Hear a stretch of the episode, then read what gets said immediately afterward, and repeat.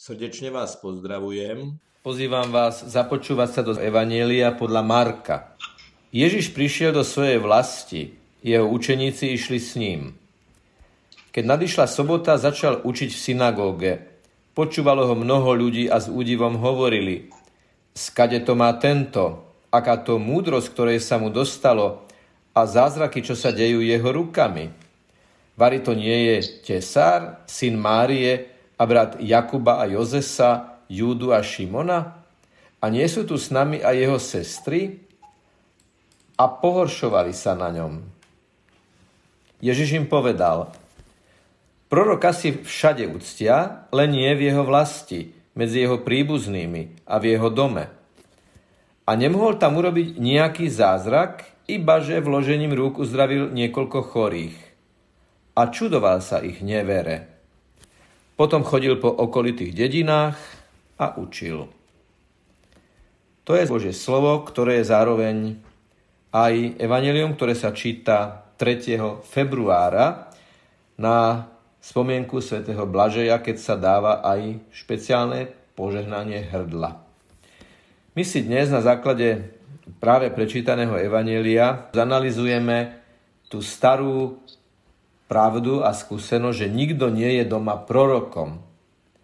Je to výrok, ktorý pochádza z Biblie, z Evanielia, ale môžeme predpokladať a predpokladajú to aj exegeti, odborníci na sväté písmo, že aj Ježiš tu vlastne cituje už vtedy zavedenú, naformulovanú starú ľudskú skúsenosť, že nikto nie je doma prorokom.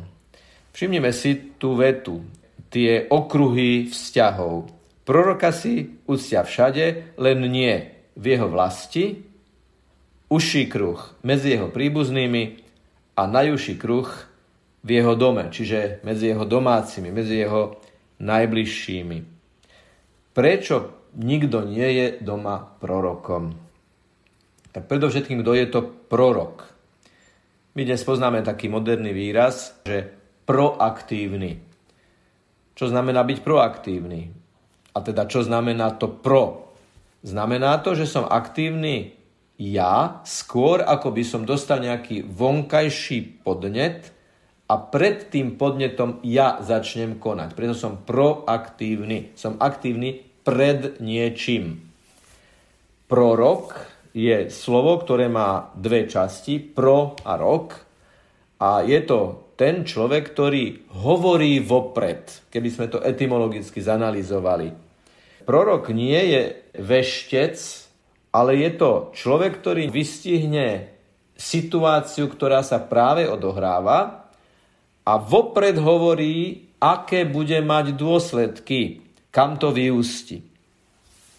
Takže doma, keď je niekto prorokom, tak hovorí svojim najbližším, že ak budú takýmto spôsobom pokračovať, ak sa budú naďalej takto správať, ak naďalej budú mať takéto postoje, ak naďalej budú zotrvávať v takých a takých kontaktoch a priateľstvách, tak to nedopadne dobre. Pamätám si takú prorockú vetu mojej starej mamy, keď nám deťom hovorila, keď sme sa klpčili a naháňali, toto skončí plačom. Takže bola v istom zmysle slova tiež prorokyňou, pretože videla, ako sa správame a povedala nám deťom, že teda keď sa budete naďalej takto správať, tak to skončí plačom. A bola to teda aj pravda. A ona potom povedala, ja som vám to hovorila.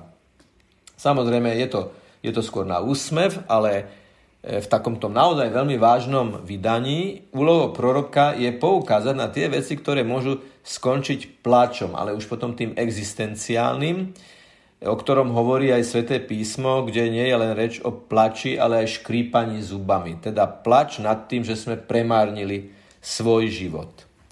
Prečo nikto nie je doma prorokom? Skúsme sa na to pozrieť z takej tej roviny našich vzťahov. Pozrite sa na tie argumenty. Je to veľmi paradoxné, ako keby také protirečivé. Hovorí evangelista Marek. Počúvalo ho mnoho ľudí a s údivom hovorili, skade to má tento, aká to múdrosť, ktorej sa mu dostalo a zázraky, čo sa dejú jeho rukami. Vary to nie je tesár, syn Márie a brat Jakuba a Jozesa, Judu a Šimona a nie sú tu s nami jeho sestry? Čiže argument, ktorý spochybňuje to, nad čím sa divili a čo učil a čo uznávali ako múdrosť a čo uznávali ako zázraky, predsa to odmietli, doslova čítame, pohoršovali sa na ňom a ten argument bol, no je nám príliš blízky. Príliš dobre nás pozná. Príliš dobre vie, aký sme. Nemôžeme povedať, že je to kazateľ, ktorý včera prišiel a zajtra odíde. A keďže nás nepozná, tak ani jeho slova nie sú príliš záväzné. Lebo však čo on vie, kto my sme? Lenže kto je doma, ten pozná svojich. A kto je doma, ten je vo svojom proroctve, teda vo svojej kritike, vo svojom naliehaní a vo svojom varovaní vlastne nepríjemný, pretože mu nemôžno povedať, ty nevieš, aká je situácia, ty nevieš, aký som. Suma sumárum je to taká skúsenosť tých každodenných vzťahov, že od najbližších ľudí najťažšie znášame kritiku a najľahšie a najrýchlejšie ich umlčíme. Lebo ty poznáš dobre mňa a ja poznám veľmi dobre teba a mnohokrát to robíme aj tak, že keď niekto kritizuje nás, tak my hneď máme po ruke ako také ESO v diskusii, ako takú poslednú kartu, keď my vyťahneme niečo z minulosti, že čo ty mne hovoríš, keď aj ty a tak ďalej a tak ďalej. Čo s tým? Ako sa tohto chopiť? Ako sa chopiť tej vety, že nikto nie je doma prorokom? Ak príjmeme tézu, že v našich vzťahoch, aj tých najbližších vzťahoch, je veľmi dôležitá vzájomná úprimnosť a úcta, tak jedine na základe tohto východiska môže fungovať, že si budeme navzájom prorokmi. E, nájdeme niekde v Svetom písme taký obraz, kde nečakaný vzťah sa vyvinul tak, že niekto v ňom bol prorokom? No nebol 12-ročný Ježiš v chráme, keď ho 3 dní jeho rodičia hľadali a on sa vlastne nechal hľadať a potom aj nájsť v chráme. Nebol Ježiš svojím spôsobom voči svojim rodičom prorokom, keď im povedal, a prečo ste ma hľadali inde ako v dome môjho otca? Bol to chrám, bolo to obetné miesto, bolo to miesto, kde Ježiš kládol fascinujúcim spôsobom otázky. A teda dieťa, 12-ročný chlapec, ktorý práve vstupuje do veku dospelosti, sa ukazuje v tomto zmysle slova voči svojim rodičom ako prorok, pretože týmto svojim počinom a týmto svojim gestom naznačuje to, čo oni pred 12 rokmi počuli od Simeona, že tvoju dušu prenikne meč. A hľadanie Ježiša v chráme bola jedna z týchto márijných bolestí. Ale bola to bolesť, ktorá bola súčasťou toho proroctva, lebo vzniklo napätie, keď pána Mária povedala, prečo si nám to urobil, tri dni sme ťa hľadali. A Ježiš sa neospravedlňuje, ale hovorí, prečo ste ma hľadali, keď ja som v dome môjho otca. Ale potom Ježiš sa vrátil a poslušný rástol a vzmáhal sa. To znamená, je to, je to navrstvené v tom aj, že je tam teda veľká úprimnosť, ale že je tam aj veľká úcta. Buďme si vzájomne prorokmi, priatelia. To je veľká výzva aj z tohto evanelia. Aby sa to ale nezvrhlo na formu nejakého mentálneho ujarmovania, je nevyhnutnou podmienkou dobrotivá, jemnocitná, taktná láska. Lebo to, že si máme byť vzájomne prorokmi a že máme byť jeden k druhému úprimný, k tomu máme aj inštrukciu na inom mieste Evanielia, že ak má tvoj brat niečo proti tebe, alebo ty máš niečo proti svojmu bratovi, vyhľadaj ho a povedz mu to medzi štyrmi očami. Čiže jeden z komponentov toho vzájomného prorokovania je láskyplná, jemnocitná, taktná diskrétnosť a úprimnosť v našich vzťahoch. Mať okolo seba ľudí, ktorí nás milujú a zároveň sú voči nám tak prorocky úprimní, že nám povedia, pozri, ak by si takto pokračoval, ak by si toto robil, ak by si ďalej zaujímal takéto postoje, no čo je vzácnejšie ako niekto, kto mi ponúkne pohľad na mňa vo veľkej láskyplnej úprimnosti.